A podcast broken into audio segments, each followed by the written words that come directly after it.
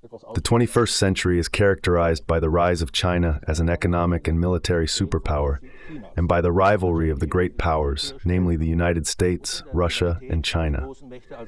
The Ukraine war has triggered a new dynamic in the relationship of these great powers, also in their rivalry. But it has also created clarity in an important case. Only China, and not Russia, is capable of replacing the United States as the leading world power. The current American national security strategy confirms my assessment as follows. I quote The People's Republic of China is the only competitor that both intends to reshape the international order and increasingly possesses the economic, diplomatic, military, and technological power to do so. Beijing has ambitions to create an extended sphere of influence in the Indo Pacific and to become the world's leading power. Der Welt zu werden. Und deshalb verfolgen die Vereinigten Staaten And that's why, in the Ukraine war, the United States aims to weaken Russia, its second geopolitical rival, politically, economically, and militarily, to such an extent that they can focus on the confrontation with China, their biggest adversary. To achieve their strategic goal, the United States has sought close cooperation with Europe, However, it should be considered that the European allies, just like in the Ukraine war, are also intended to be involved in a future conflict with China. Together with Australia, Japan, New Zealand, and South Korea, they are supposed to form an Indo Pacific network of partners and allies against China. One might think this is a clever move by the United States to first strike Russia, the weaker of the two geopolitical rivals, and then, in a proxy war, of course, not directly, to then turn to China, the stronger opponent. However, like the American strategy expert Harlan Ullman, I believe that the USA is making a big mistake by opening a strategic military two front confrontation against China and Russia. Harlan Ullman described this as a ticking time bomb.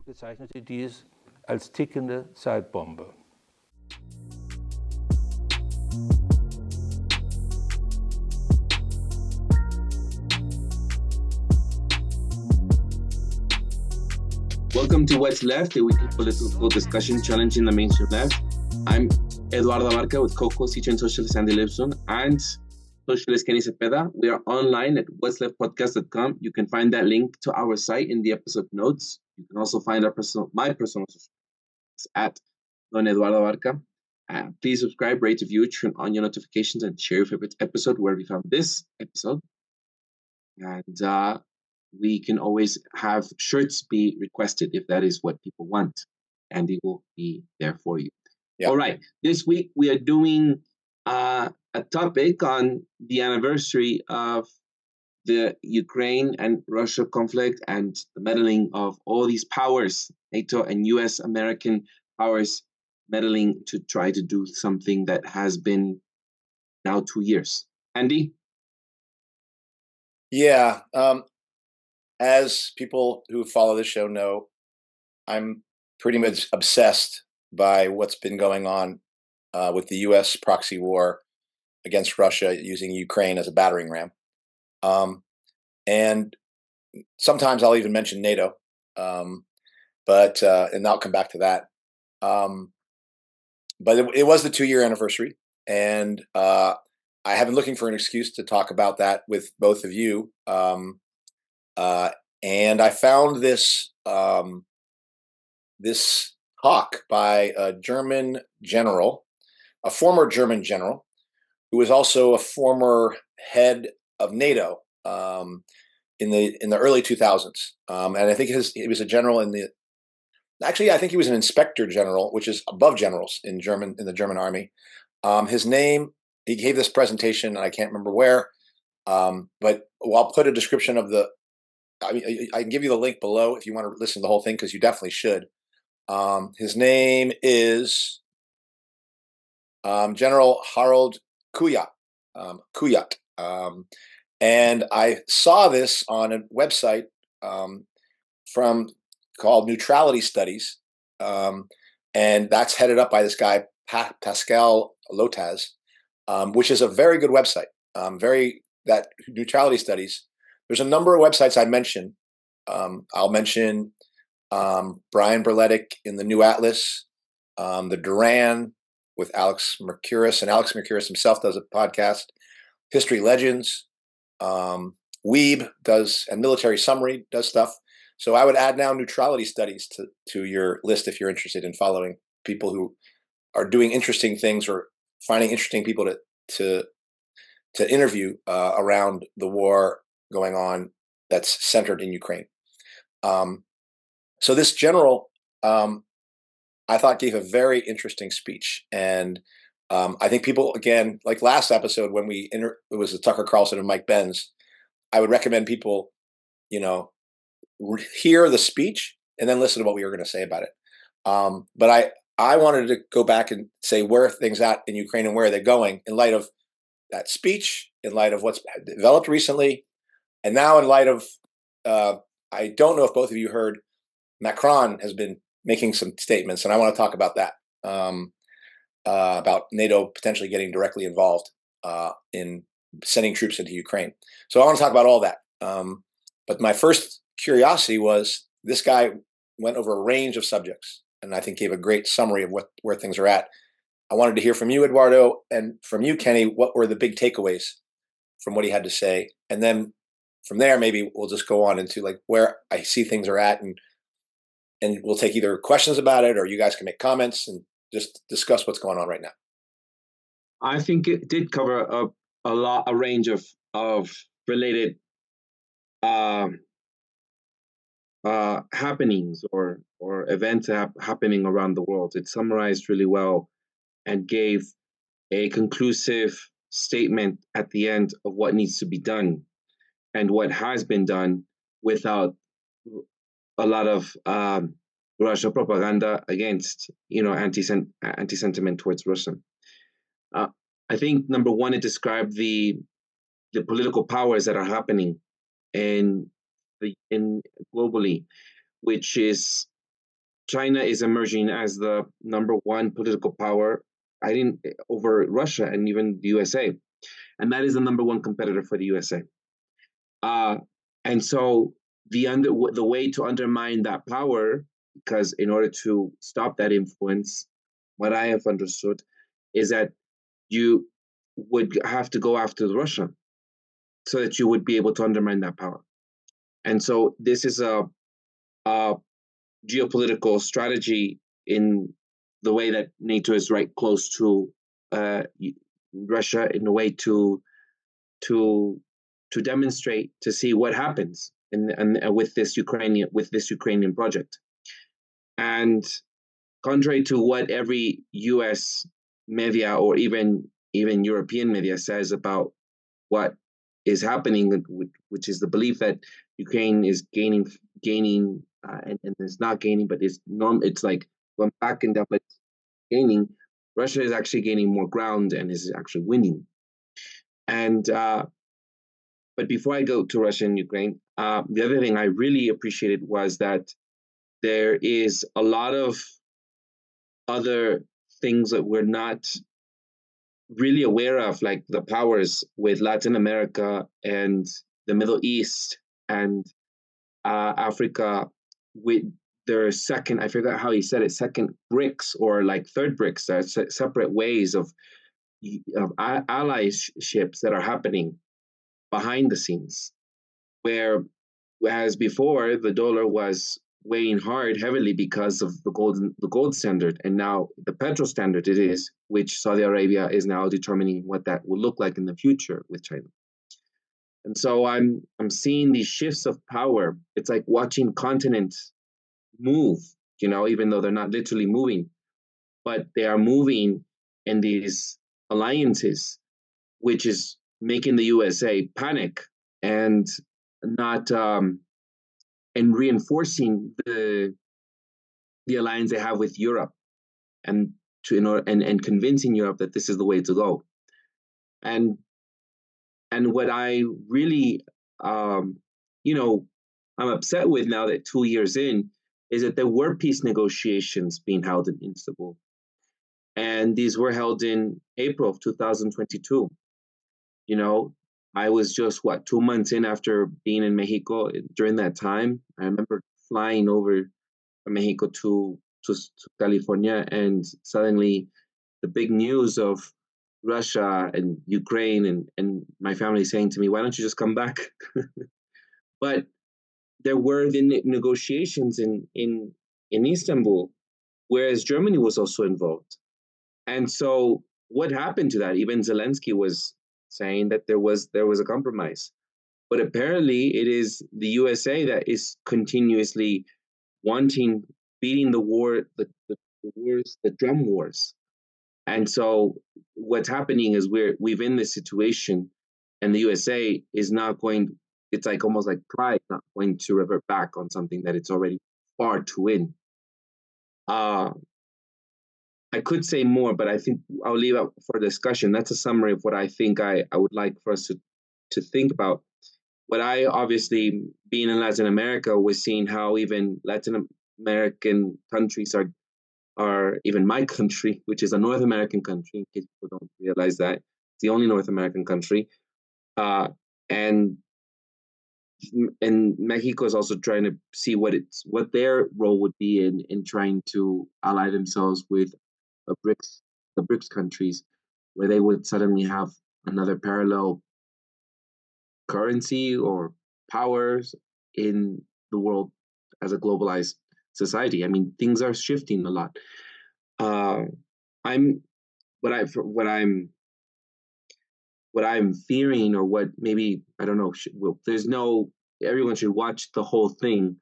So I'm not trying to give any spoilers. This isn't like a film, but the end of it all is, you know, is that Russia ultimately will defeat Ukraine, and um, and there is, as you said and pointed out to Macron, which the idea of troops, NATO troops going into Ukraine is now being discussed by one of the world leaders that is admired and you know in and has a lot of influence in Europe. And what will that lead us to if we see how World War One happened, if World War Two happened, ultimately that will lead us as I forget his name, the German general said World War Three. He didn't say literally World War Three. He said ultimately a nuclear disaster. So that's a summary of what I've listened to, and I just heard it today, the entire thing, slowly, and I took notes, and I hope I can contribute. But I'm, I'm, you know, I'm, I'm very much um, appreciated that this is a different sort of conversation that's happening in the USA or even in England, as some of my friends there are, you know, listening to the media in different in from Russian propaganda, not Russian propaganda, but propaganda from the West. I think that that's where I want to add on to what you said. Um, that um, he brings up, you know, how he's critical of how the coverage, right, of, of what is actually happening, the reality of what's happening, uh, and how the West presents, uh, you know, Russia's um, uh, military actions, right? Like uh, because in the West is portrayed, at least the mainstream, as a you know Russian land grab, right? Like it's just this voracious uh, imperialist uh, power rather than a pragmatic, you know, move in and a response to a, a, a like a poker game, right? And the Russians calling the bluff of the um, West and essentially the U.S.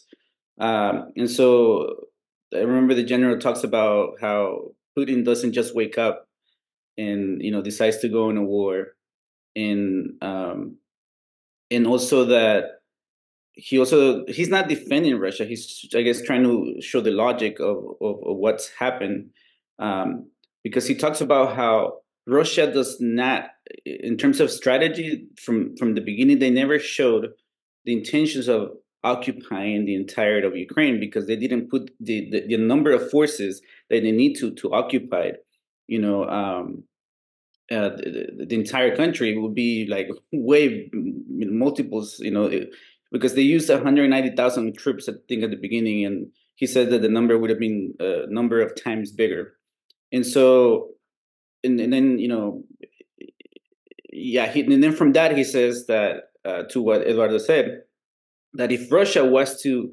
invade Ukraine, uh, then the, reasoning, which is to create a buffer between NATO and in Russia, is obsolete because now they they are up against NATO, you know, like and so and that creates a situation where potentially uh, through an accident or uh, you know like a, uh, through an accident accidental situation where things can get out of hand. And so russia does not want that. They want to have a buffer.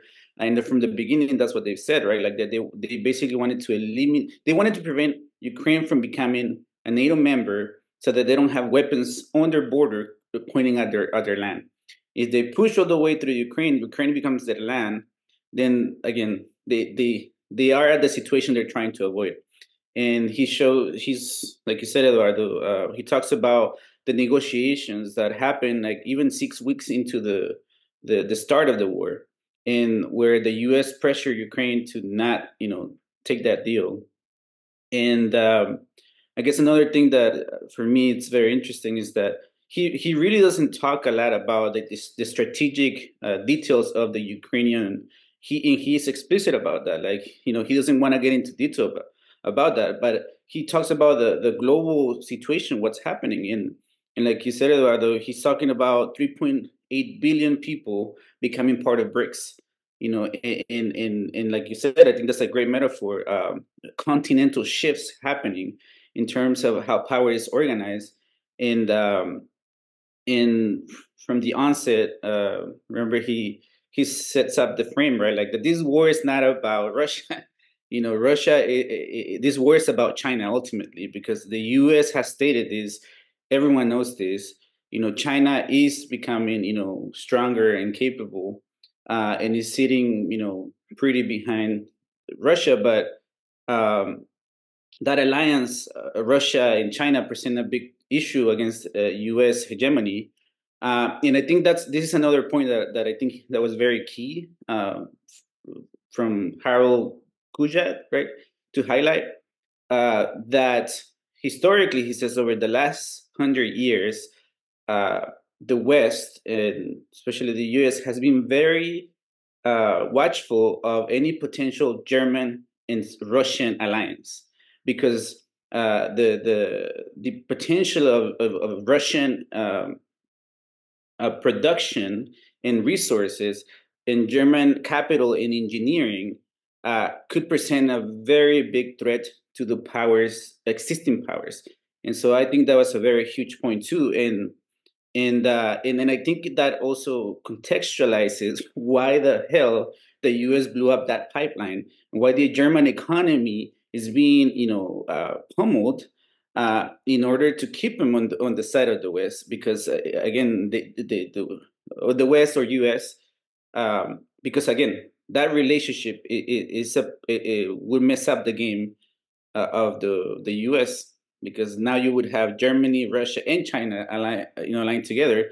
Because uh, I, I heard in other talks, you know, preparing for this that I, I, I heard uh, Douglas Macgregor, a former U.S uh, general, uh, talking about how NATO is sorry. He's a colonel. Colonel.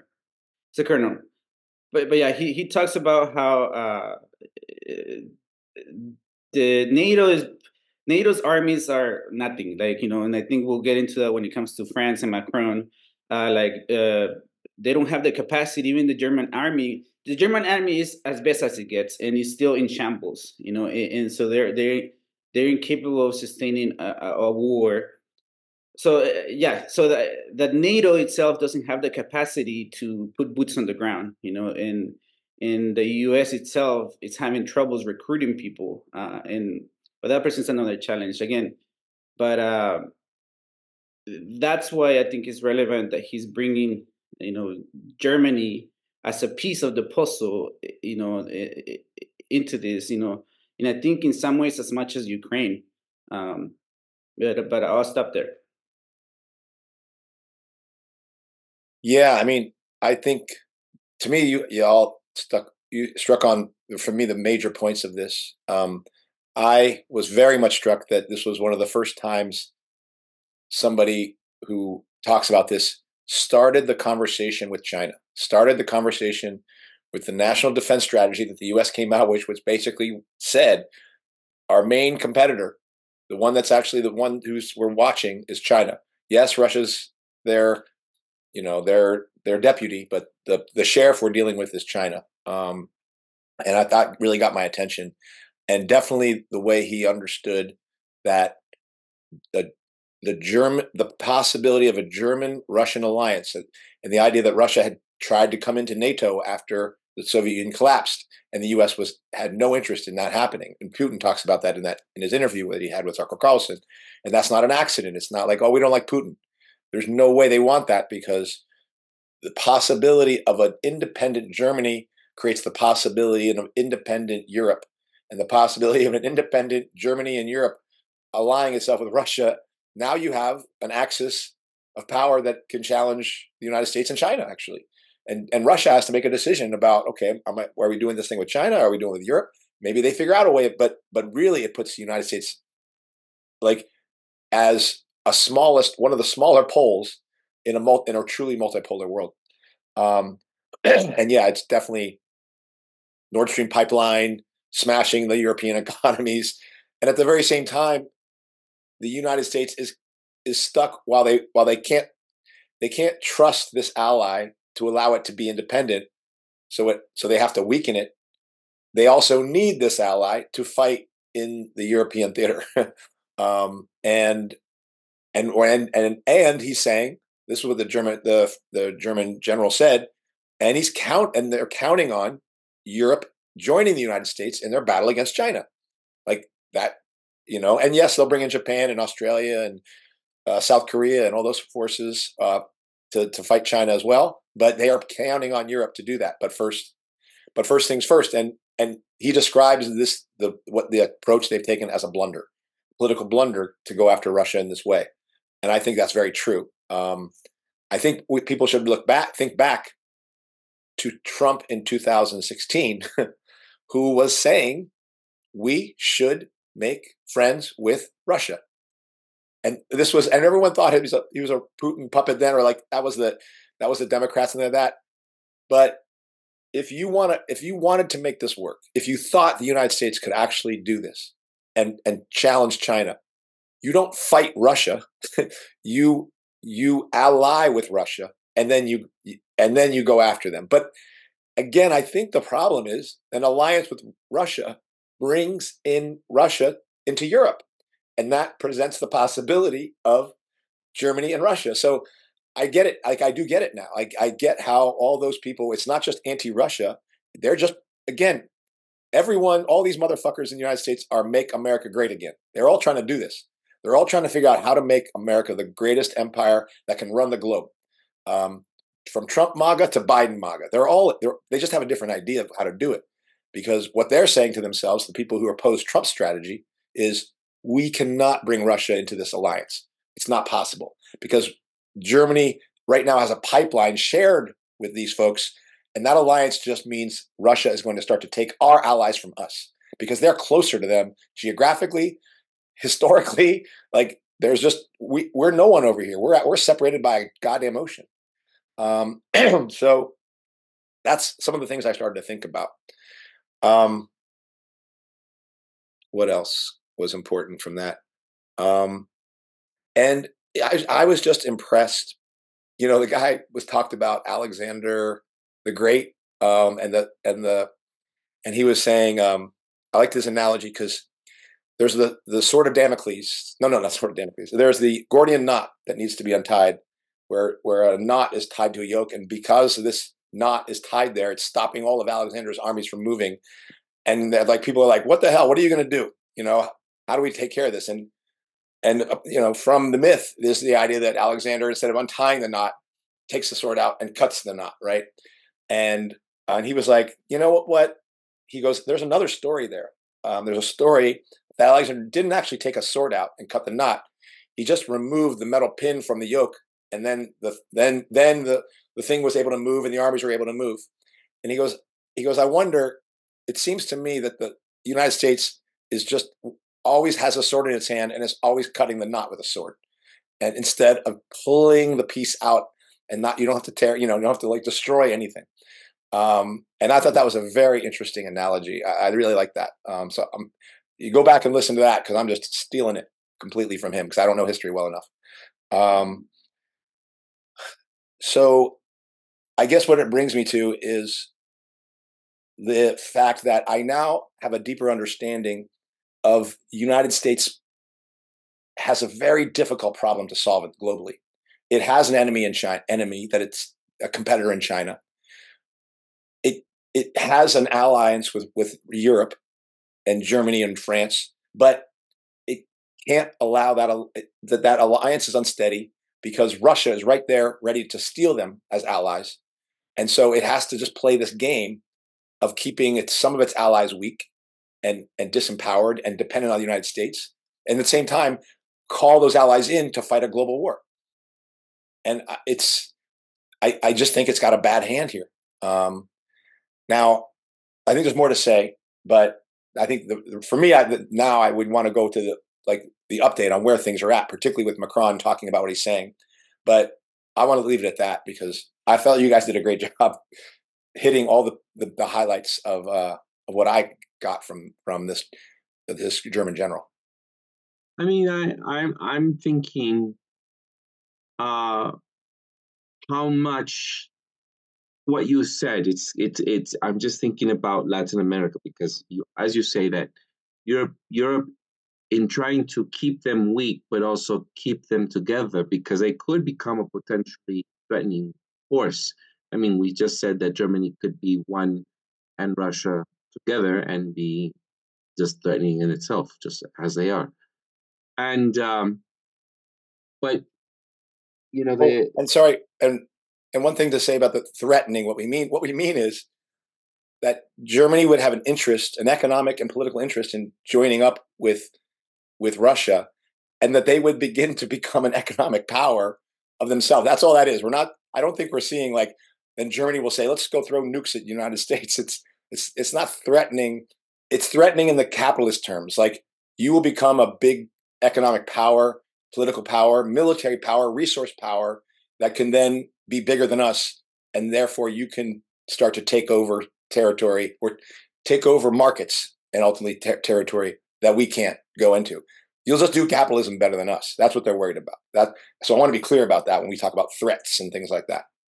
Because I think Sorry, the US, the US will lose a lot of leverage that it has in the world now, but but that fact that you know they're looking somewhere else and it just to, to, to me it it just seems the way that it's losing hold on the world stage you know um is you see these irresponsible decisions such as keeping ukraine there uh, in war with russia for the longest time which everyone here is using the here i'm not in the usa but everyone in the usa in, in trying to keep with solidarity talking about independence ukraine with those ukrainian flags it's a strategy. It's it's a way to keep themselves in economic and military and uh, yeah in power.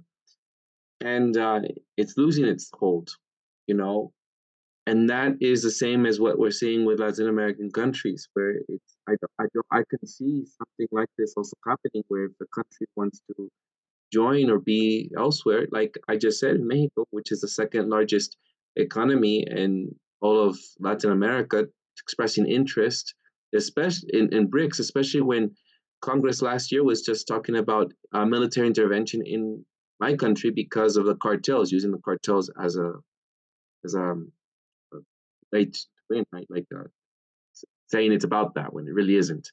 And uh, you know, and and and and then suddenly Mexico saying if you do that, it'll be a responsible thing to do because that's not what they want. They don't want more. Uh, they don't want to be held that way. Like they don't want to be used that way. Even there's a lot of things that are being used for Mexico, USA, and so I can see how this is just happening in the USA's own backyard with Latin America losing its hold I just want to say it's so it's it's a it's like these gangsters. I remember you using that word, Andy, a long time ago. Like these gangsters trying to keep hold of their own using the word cartel because I've just thought of that now. They're cartels, they're you know, they, they're plazas. How do you say they're plazas? They're territories. So Mhm. it's uh it, it's uh trying to keep as many as possible in competition with other countries. You know. Uh, and I think that's that's the perfect analogy. I mean, in not it's, it's not an analogy. They they are literally you know the biggest mafias of the world.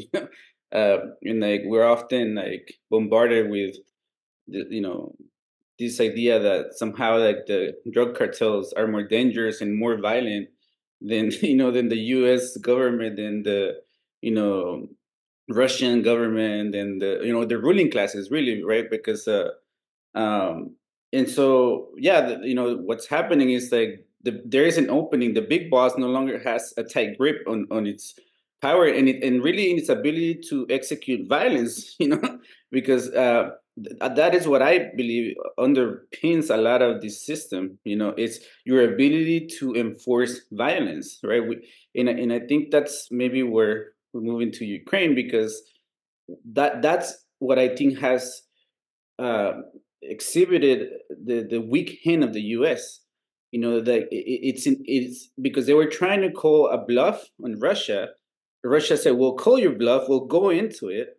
You know, and because in in some ways the U.S. had to choose. I remember a long time ago we talked about how the ruling class in the U.S. was divided on going after Russia or China first. You know, but they knew they had to go after you know after them. Uh, but you know, uh, and they they they went after the the one they thought was weaker. you know, in Ukraine, right through a proxy war. This is not a, a Ukrainian war. This is an American war being, you know, using. Uh, you said Lipson, uh, Ukraine as a, a ram ramhead. What is it? What Bludgeon. ramming head? Oh, yeah. Yeah, and, and so and they're willing to expend Ukrainian lives in order to weaken Russia, but that has not happened you know and actually the opposite the opposite has happened you know where uh, uh, there is an argument to be made that the russian army is the best fucking army there is in the world now because they're they're, they're ready for modern warfare. You know they've learned the lessons and like they've lost a lot of people. You know they have they- you know it's a fucking real dirty war. It's not a it's not your afghanistan it's not your you know iraq you know where the us is fighting like uh, you know uh, guerrilla war, guerrilla warfare essentially. People who don't have you know the the tanks they don't have the missiles they don't have you know the tactical ability that that russia does now. And, and so you know again in, in, in, the, i think the us was running out of options and you know um they're also being left behind because the the the, the, the as Ukraine has shown the the modality of warfare has changed. You know, the, Houthis, you know, can, can provide can pr- show how how complicated they can make make it for someone with the might of the U.S. You know, they, they can no longer hold the space of uh, of that strait. What was that strait? Uh, Al Oh, oh, god damn it. The strait that's into the Red Sea. I Which- can't remember. But you know that strait that the Houthis are are are basically creating an embargo not only for for Israel but for Europe too. It's creating even more complicated you know complications for Europe. And so again, the world is changing, and in you know the U.S. Um, has legacy systems according to Scott Ritter. You know systems like you know uh, the the uh, warships right that are now are vulnerable to drone attacks by you know just like sporadic drone attacks underwater from above. Um, in in southern you have a, a, a warship that is no longer useful, right? And, and it's expensive, and you know so little someone else can make uh, complicate your operations in that way. And then if you actually want to control a territory or or you know do an operation like the Russians have done, the U.S. is incapable of doing that. It doesn't have the the the, the army. It doesn't have the logistical uh, uh, support. It doesn't have the industrial capacity to hold an industrial war with you know a, a, country like Russia or China. And, and, and it's shown because they haven't been able to get actual weapons to, to Ukraine. You know, they, they Ukraine is out of weapons essentially. At least that's what I hear. Um, and and the Russians have also masterminded uh, strategically to a point where they're they're dominating and they have essentially a strategic uh, victory. You know, the battles are still going to continue, but Russia ha- is at a, a, a, has a strong point, uh, stance where they don't have to go in for the kill yet. You know, they, they they're slowly bleeding out Ukraine, and despite like the you know all this talk of money, money going to Ukraine, um, something that Garland Nixon talks about is that you know that money is not going to create weapons overnight. you know, and you need an, an industrial capacity that the, the, the West doesn't have, but Russia has created that industrial capacity and, and demonstrated, you know, a massive strength uh, on that point. Yeah, and as we are discussing this, is like one thing I forget the general's name right now because it's a German name. Uh, Harold Kujat. Yeah, said is that Putin didn't just wake up one morning and say, oh, "We're going to attack Ukraine." This has long been coming. I we said this before too, right? Like this has been said by others as well. This has been um, a long time coming. If you have, you know, this this further expansion by NATO, it's a provocation. And we've used this example before. You know, if what if Mexico was that expansion of Russia over, you know, to what would that feel like to USA? You know, uh, in it with the threats of, you know, of having that close of a an enemy at your border. Uh, you know, it just that those those are the things that I, I I remember him saying that that I we have seen already. We've we've we've read about and we've talked discussed, but I think when we discuss this, it's like people forget that, that how much of NATO's uh, power and and how much the USA has, I think, dropped the treaties. He dropped. They named, I forget the treaties in, in 2002. The other one in 19, I forget where, what year. They're all listed. But do you remember the treaties that the, the where they pulled out for the missiles, where they would oh, stop the uh, inter- and they wouldn't have inspections. Nuclear, the intermediate nuclear the INF, IN, I think they're intermediate nuclear forces treaties and things like that. Yeah, and and that and they wouldn't start, have start talks and things like that. And that they wouldn't have inspections, and the USA pulled out. I think first, I remember. I don't. Was it? Yeah, I don't know. He did. The German general referred to those, but didn't. He just said that they were those agreements were were were, were set aside. He didn't state that they were set aside, initiated by United States or Russia. Um, but I do think some of those United States got out, but I'm not sure if Russia got out as well. I am not sure. Right. Maybe I, I'm not trying to spread disinformation on YouTube. I think uh, what he said is that Russia got out of one of the treaties because of the Ukraine war. You know, that's what they said. You know, the, this is a threat to us, so we had, you know, the, and the general argues that then Russia had the legal basis to go and build up its capacity.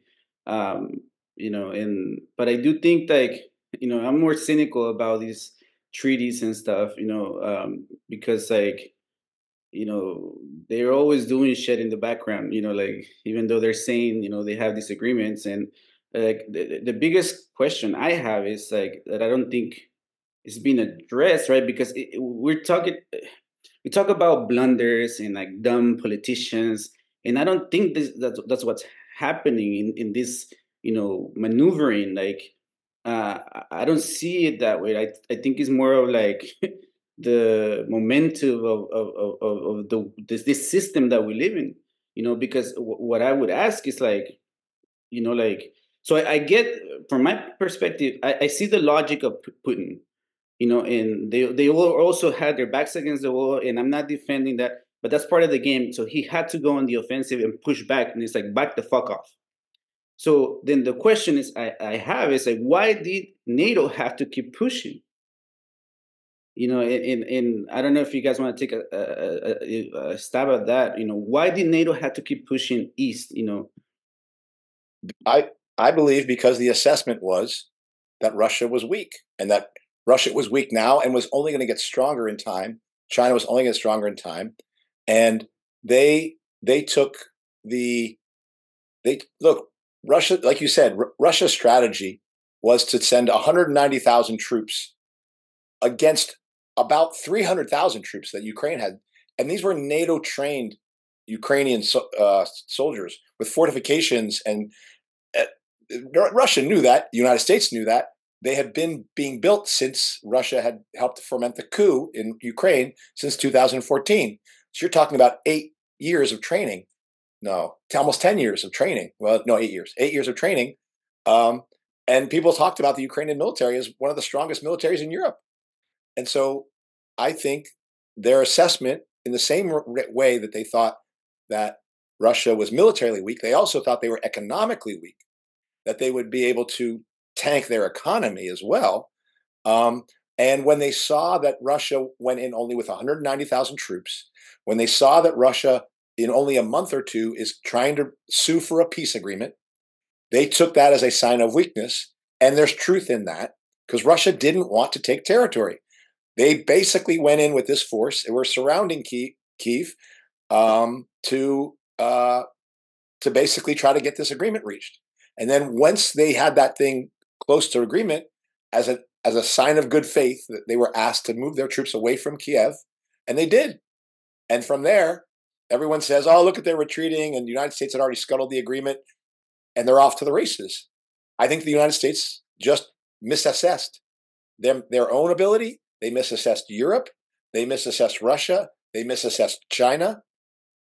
Um, and they just thought, and they really do think, they really did think that they had this these super tech, this super technology, Patriot systems, Abrams tanks, uh, HIMARS, uh, missiles. Um, they just think that oh, we've just got this great Western military.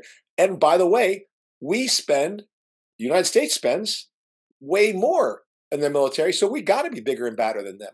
We got to be able to thump them. And now, and now we don't have to fight them directly. We can have Ukraine trained Ukrainian soldiers die in order to fight against Russia. It's a, it's like what uh, that um, what's the, the southern the Southern Calif- Californian South Carolina dude, Le- Mitch Lindsey Graham. So Lindsey Graham was like basically saying this is a great deal for us, and that's how the United States thought about it. It's like we can spend a little treasure, we can give you the arms, you will do you will do the dying, but you will kill Russians for us, and we'll just destroy their economy while you kill their Russians.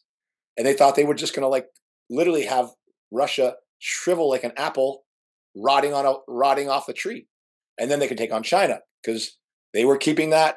Like remember, they during this time they had switched their role around Taiwan. Taiwan, it was no Biden had said it's no longer just a thing about like uh, Taiwan has the right to independent. You know, they were basically saying that Biden basically said we will. Like the general mentioned this. If if you attack or if you try to like to attack Taiwan, we will militarily defend Taiwan. We'll we'll help them defend themselves, which is something they hadn't said before. And so the United States was just thinking that we're about to we're about to like collapse Russia. We're preparing to take on China. Time is not on the U.S. side, in my opinion, with regards to China, and so they have to go now. Um, and so, I mean, and they they forced this agreement because when when Putin came to them and said, "Look, can we we let's just keep Ukraine neutral? Can you agree to that? Can we get an agreement in writing?" Olaf Scholz or whatever that NATO guy said, "Forget it. No."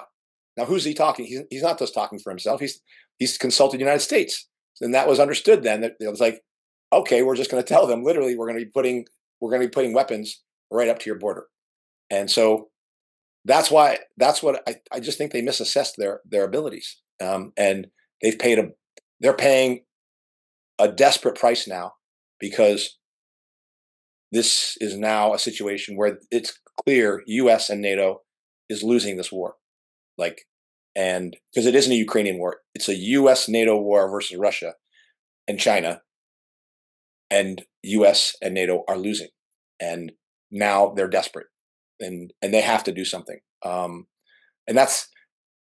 No, I'll say more. I'll say more about that later. I, I think I think of a boxing match, and you know the U.S. took took its shot and it, it missed terribly. Um, and you know something else that uh, this guy uh, Harold Kujat brought up was that right about uh, Taiwan. You know that he says that at this point the U.S. not only is going to be unwilling but un- incapable of you know saying what they will do for Taiwan and like presenting a threat for China. So like he, he's talking about the weakness uh, of the U.S. and you know on that note, right? Like um, I, I see now that the U.S. is incapable of mounting, you know, a war with, uh, you know, foot, uh, boots on the ground, right? Like there is, they have a hard time right now. Uh, according to what I heard from uh, this guy Macgregor, um, uh, the U.S. had to slash its, uh, you know, forces, its military forces, because they cannot uh, recruit people. So rather than you know than say we can't recruit, they just slash you know cut the forces that they they say they have. And so what this tells me then, you know, like in in a situation where the the U.S. is finding itself in a difficult problem, it, it makes the prospects of nuclear war even more possible because you know it, they have to use their bigger, the the you know they have to swing harder right? Because they thought they had the fight, you know, in their hands. You know, we're gonna punch this, you know, the weak, this weak guy over here, you know, Russians, you know, and, and make the, their econ- their economy scream. They didn't, you know, um, and, and and so again, the, the U.S. cannot use his, uh, you know, like its carriers or its projection of, of, of, of force around the world because it, it can be destroyed. And like Lipson said, it, the, the, the, the, the military machinery of the U.S. is expensive as hell. You know, and, and, and again, someone like the Houthis can just wreak havoc on your operation.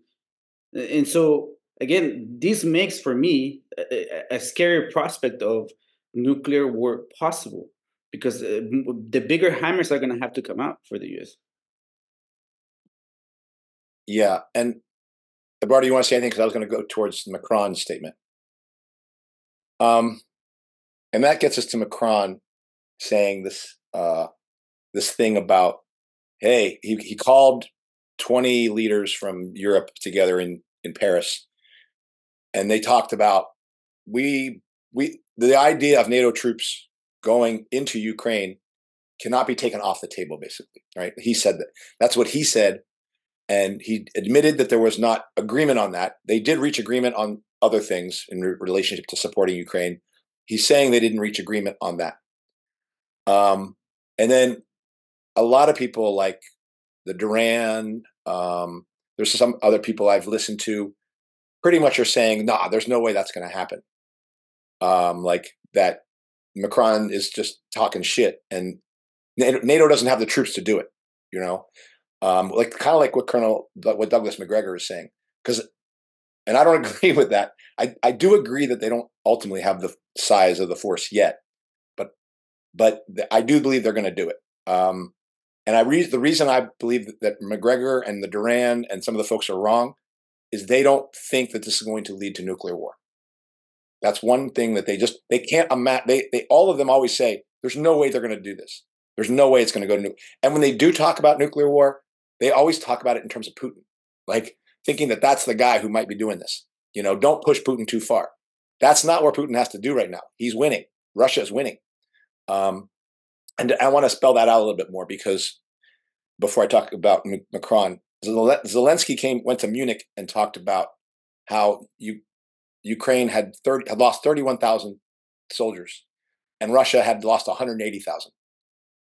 If that was the case, then Ukraine would be winning, NATO would be winning, and you would not be firing your general, which is what they did recently.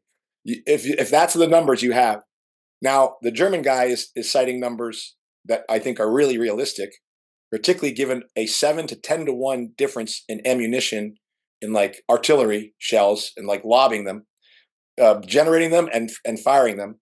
That Russia, everyone acknowledges Russia has an advantage on that. Everyone acknowledges that Russia has air superiority. Everyone acknowledges that they have better trained troops and better uh, better logistics. Um, so the numbers I'm hearing are closer to like Russia losing at this point killed 60,000 and Ukraine 500,000. And that's one of the reasons why Ukraine is considering or put is talking about having to uh, call up another 500,000 soldiers. It's you don't lose 30,000 and say call up 500,000, you know. They have lost a bunch and they're just they're just lying. And and this has been exposed by this recent advance in the city of Avdiivka. Avdiivka. Avdiivka was a, a, a, a, fortress for the Ukrainian army and largely a place from which they can lob missiles and shells into into the Donbass and um, in that region.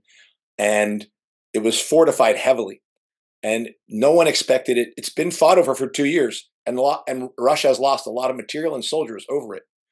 Not as much, maybe almost as much as Bakhmut, but but in the very recently, and largely, I think, as a result of the complete defeat in their in the the Ukrainian counteroffensive, which they tried in the in this uh, winter, or no, they did in the spring, uh, or I guess no, last summer, last summer that they did it because they, kept delaying it. So that complete failure of that, and their and the defeat of of the Ukrainian army in that, losing so many soldiers, losing so much material, has put a situation where they're they're now weak, and they and they had another meat grinder here where uh, Ukraine was essentially throwing soldiers into Avdiivka to try to preserve it. And ultimately, what happened was when, at the very same time, uh, uh, Zaluzhny was being fired and Syrsky was coming in, troops were given or like, and a major force like the the Azov battalions were being sent in to try to like force up a defense there. The Azov battalion, the, that Azov battalion, they're called the third battalion now. They don't call the, them the Nazis um, now was like literally describing being surrounded in war, like 360 degree warfare. And they were treated. They they did some of the work, but they had to get out of there. And supposedly, I believe those soldiers left without orders to leave. And then Syrsky, after the fact, gave the orders to leave. This is a this is a military cracking. And now what has happened is on long and a gigantic front, Russia has been taking land bit by bit by bit. A war of attrition has now been turned into a war of territory and attrition. And the, what's happening to the Ukrainians is they keep trying to retreat and forming lines, but the Russians keep chasing them fast enough to not allow them to form lines. And what what Ukraine has to do here is what Russia had to do when they were finding themselves thin line thin. You have to retreat to a to a to a line of a river, to a place where you can defend. But Ukraine seems unwilling to do this. Um, and they seem to try to find a defense always only a few kilometers away from the front. And what the, what Russia is doing is chasing them down, and that's why they're just they're they're killing more Ukrainians. They're getting more territory. It's demoralizing the military, and it's frightening the fuck out of out of Europe and out of the United States. Not in terms of Russia taking over the globe, but in terms of the fact that they know that their that their proxy is a month away from out of out of military um, out of um, munitions. And here's, in my opinion, here's the real reason why there's a finagling over 60 billion in the United States. Like, and people are saying, "Oh, the Republicans are stopping this." Be let's be clear. Trump and the Republic. Trump eh, Trump is the Republicans over here, and Biden is the Democrats. Both of them support the war. Trump has changed his tune now. Trump is now saying, you know, we got to get NATO to help us with this war. Um, so Trump is going to fight this war just as much as Biden. Anybody who believes voting for Trump is going to stop this war is wrong. The reason that there's a whole finagle, there's other political reasons, is the fact that regardless of the U.S. coming up with 60 billion, the U.S. is out of stocks of ammunition. They are they don't they don't have the ability to produce like like Russia does, and that's the real and that's what they're trying to now undo. When they talk about raising 60 billion, it's ultimately 60 billion that's going to be spent in the United States to build a war economy. That's going to take at least 5 years, right? US knows that. And they have to do it because they have to fight three wars. They've got to fight a war against against Russia, they have to support Israel in what's going on in, in the Middle East, and they have to fight China, right? They now they're talking about a three-front war. so that's what's happening right now. So now let's get back to NATO. Macron's statement was not just hot air. Do have either of you heard of Operation Steadfast Defender? Okay, this is I hadn't heard about it either. NATO's already going in, going that direction. Steadfast Defender is the largest mobilization of NATO in its almost in its history. Um, Ninety thousand troops are being sent eastward to build logistical corridors up in that region. It's starting in January. It's extending all the way till May, but it's basically a, an attempt to say we must build a way of taking anything we have that's in Central Europe or Western Europe and allow it to quickly get into Eastern Europe and to Ukraine. That that's not something that they're that and this thing started steadfast defender started in Jan- middle of January and it's going through May. So well before Macron was talking about sending troops over there. So the plan was to the plan is already in it's already happening. They're already setting it up. And all this thing of like Macron said this and other people are going to say, no, we're not going to do that. That is standard stuff among politicians as they try to soften the public for these inevitabilities. So NATO is going in and they have to go in and they're not going in to fight directly. They're going in to be on the western flank of Ukraine to free up soldiers within Ukraine so more Ukrainians can die on the front. They have no intention at this point of being on the front with the Ukraine with Ukraine. But the problem is is Russia is already killing French French mercenaries in Ukraine and they're going to do that to any soldiers that come in. And Europe believes that Russia won't do that. But Russia already knows that they are that they can defeat NATO. They didn't think they could defeat NATO. Now they know that they can actually build more ammunition than NATO. They know how to fight better than NATO. They've got more soldiers than NATO. We're talking about 500,000 Russian troops on that line that is a, is taken from a total of 800,000 that they have uh, they will be activated and that's up to 1.2 million that could be quickly brought in. I mean, not quick, within a within a year, brought in to to to fight on a front, and and they know how to do this stuff now. Like you said, it's new warfare. It's drone warfare that that has changed the, the, the nature of war. Tanks are necessary, but how you fight with them is different. And Russia knows how to do it. Ukrainians did know how to do it, but they keep dying and they keep getting killed. So all they're not building the expertise. They're just telling the tales later, and then the United States is trying to change its doctrine somehow now. But it, it's nothing close to having tens of thousands of cadre of soldiers who actually know how to fight that war, and he could train other ones, and that's Russia right now. So it's a in my mind, it's a wrap. But what I mean by that is people keep thinking U.S. is going to be suing for peace. U.S. is going to see that it's going to get defeated, and it's going to sue for peace. That's not going to happen. They can't. This is not, in my opinion, this is not a conflict they can walk away from. They must win. Macron is right. He's absolutely right that if if they lose, it's over. And it's not like Afghanistan or Iraq where you can be like, we'll we'll re, reshift forces. This is the center of axis of a global war that is taking place. Not just it's it's centered around Europe and Ukraine, but it's a war that's taking place in Iran and Israel and Hezbollah in that place. It's a war taking place in Africa right now, where, where they're losing and there have been coups. And it's a war taking place in China along the Pacific, along the South Pacific and, and Taiwan. And it's a global war. It's already there. And it's that we've only begun to see this. There will be troops there. They're already preparing. And Russia's victory, which is celebrated by people who rightly are critical of this war, people have to understand Russia's victory only means US and NATO must respond more crazy. They have to, because losing is not an option. And that's why that's why the German general he said limited nuclear war. He didn't want to say he knows what he's saying when he says that. He knows he, there's no such thing as limited nuclear war. That guy's clearly smart, but he knows that this is where it's going. And if once it's limited, then it's unlimited. Um, because the other thing he said when he said every any German general who would would uh, talk about Clausewitz, Clausewitz said that when you have a conflict in which the parties have no way of talking politically and speaking, then the only thing that can happen is the conflict must go maximum.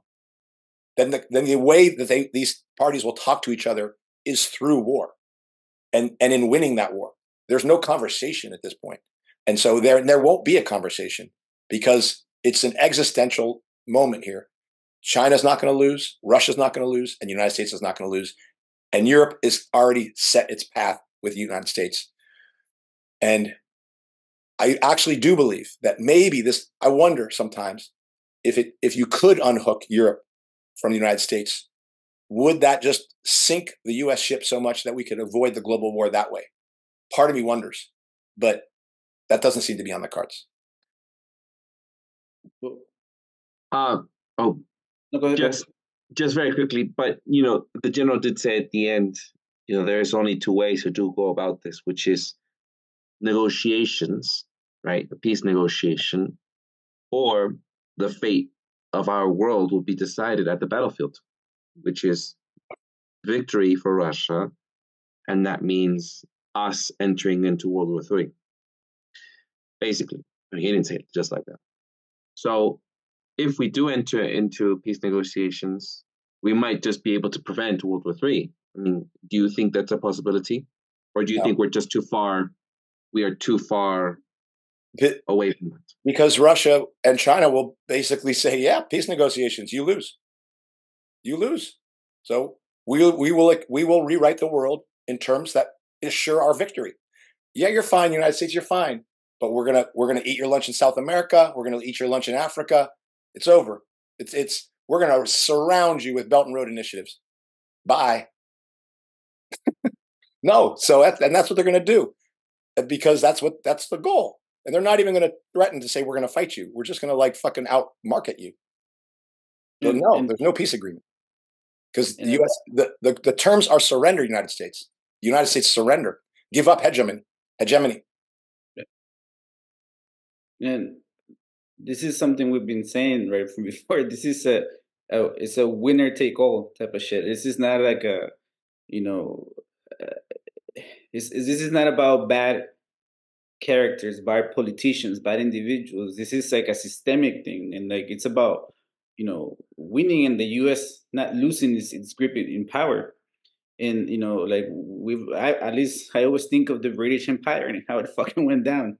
You know, and in how the uh because also Germany, right, like was vying to be a bigger empire at that time, and you know, in in, in Japan, and and so if you see the echoes, like here we are, here we are again, you know, and there is alliances and, and shit, but things get put into motion that you know are unleashed, and in in in, in the latest technological you know advancements are in display in, in, in full violence, and and and I think that we're magnitudes of of of uh you know order eh, we're like multiple we're the technology of today is way more violent than the technology of the second world war.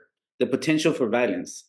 You know and the us also can't lose this war because then how are they going to go and pressure latin america?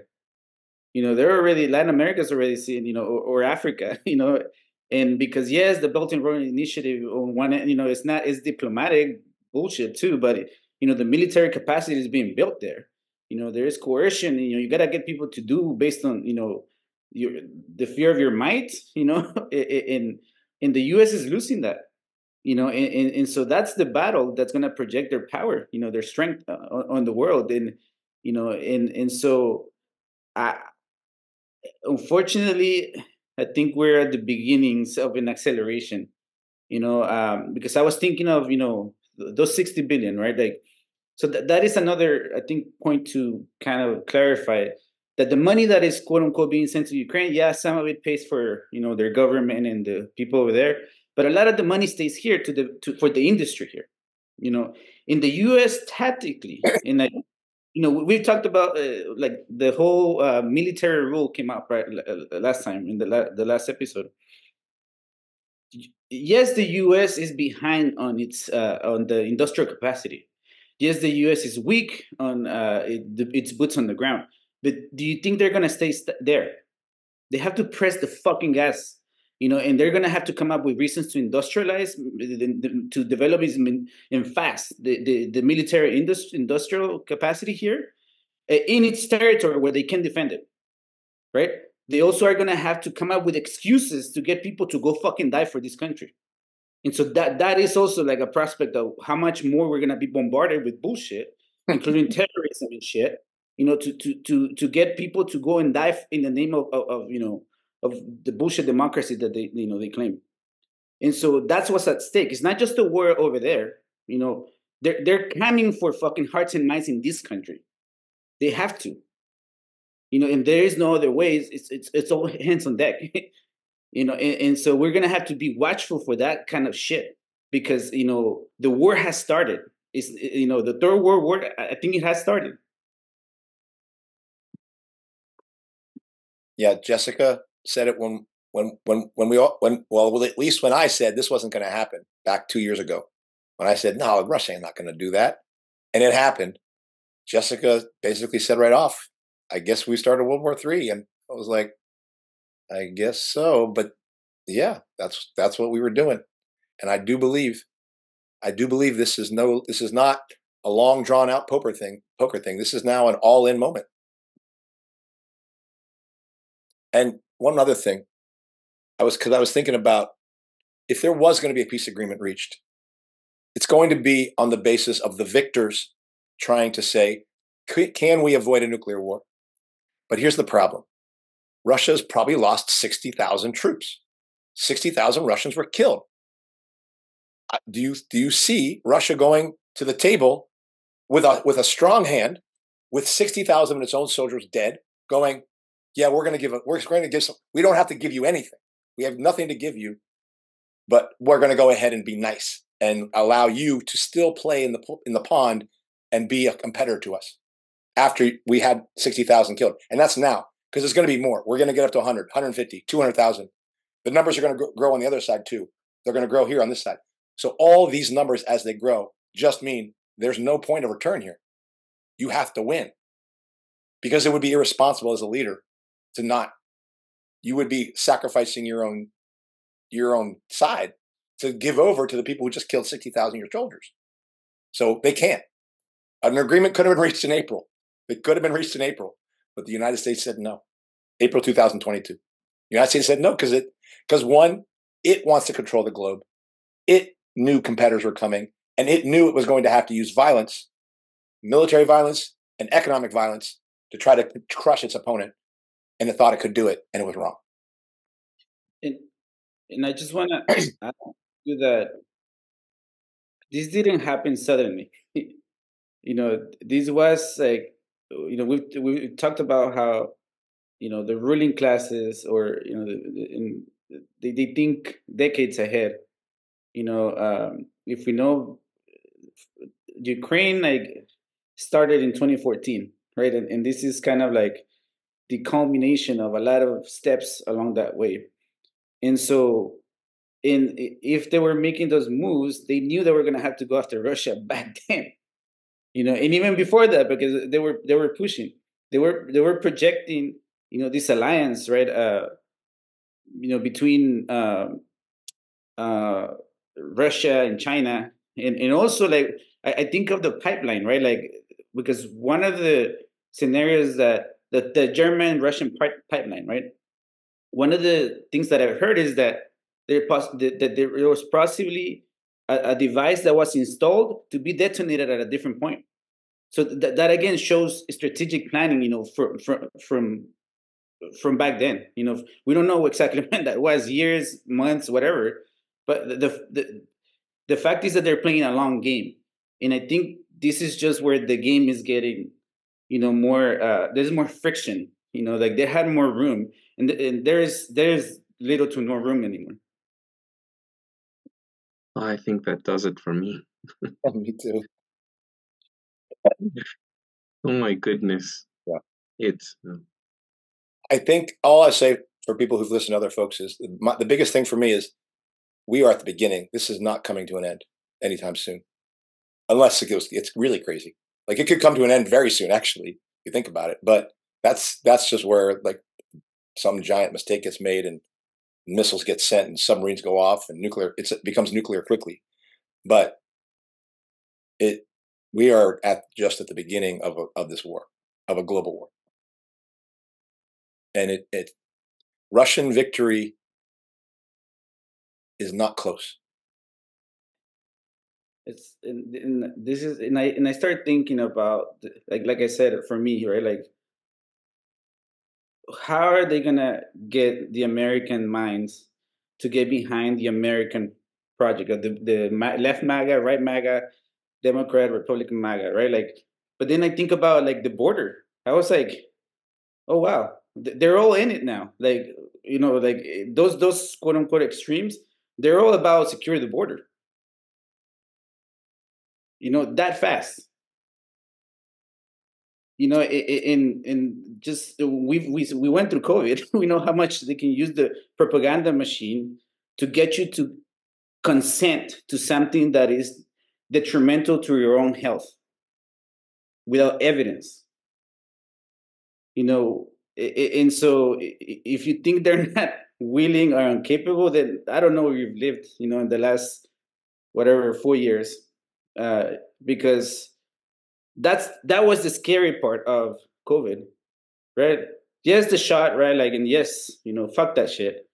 But it, it was how quickly they got so many people to consent behind a project that had roots, you know, eh, in the military, in the in the ruling class. You know, it, just got away with murder.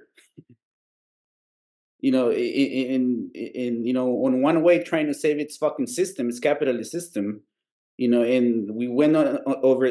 We went through the biggest transfer of wealth in the history of humanity, and nobody said a fucking shit. And now, and, and now here we are, you know, accepting our lives are way more expensive. You know, and again, the COVID shots, they, they, they know they're they're willing to sacrifice this population, just like the Russians are. Yeah. And the U.S. is gonna have to do it if they want to win. They're gonna have to throw bodies there. Yeah. And I'll just say the United States faced a similar thing when they thought in 1991, when the Soviet Union had, had, was definitely gone, and you know George Bush says it's a new world order, it's our world. And they defeated Iraq, the first in war, when round war, war one. Well, and they look things look things it, people thought about it was the end of history. Francis Fukuyama, you know, was just going to be Western democracy running the globe. Um, by by by 2000, that's that that's already being called into question. Already, the U.S. was cracking, couldn't hold on to Iraq anymore. The sanctions were cracking, and they had to they had to they had to get people to buy into a new war. They destroyed the World Trade Center to do that. The U.S. destroyed the World Trade Center to to to initiate the possibility of expanding their military empire. The U.S. will destroy a city in order to get people to fight Russia. That's what's going to happen next.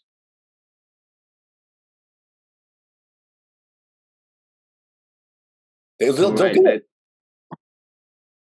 let- Let's not go too far. That's that's where it's going, folks. And it's not going to be a city in Russia. It's going to be a city in Europe. It's going to be a city in Europe, more likely.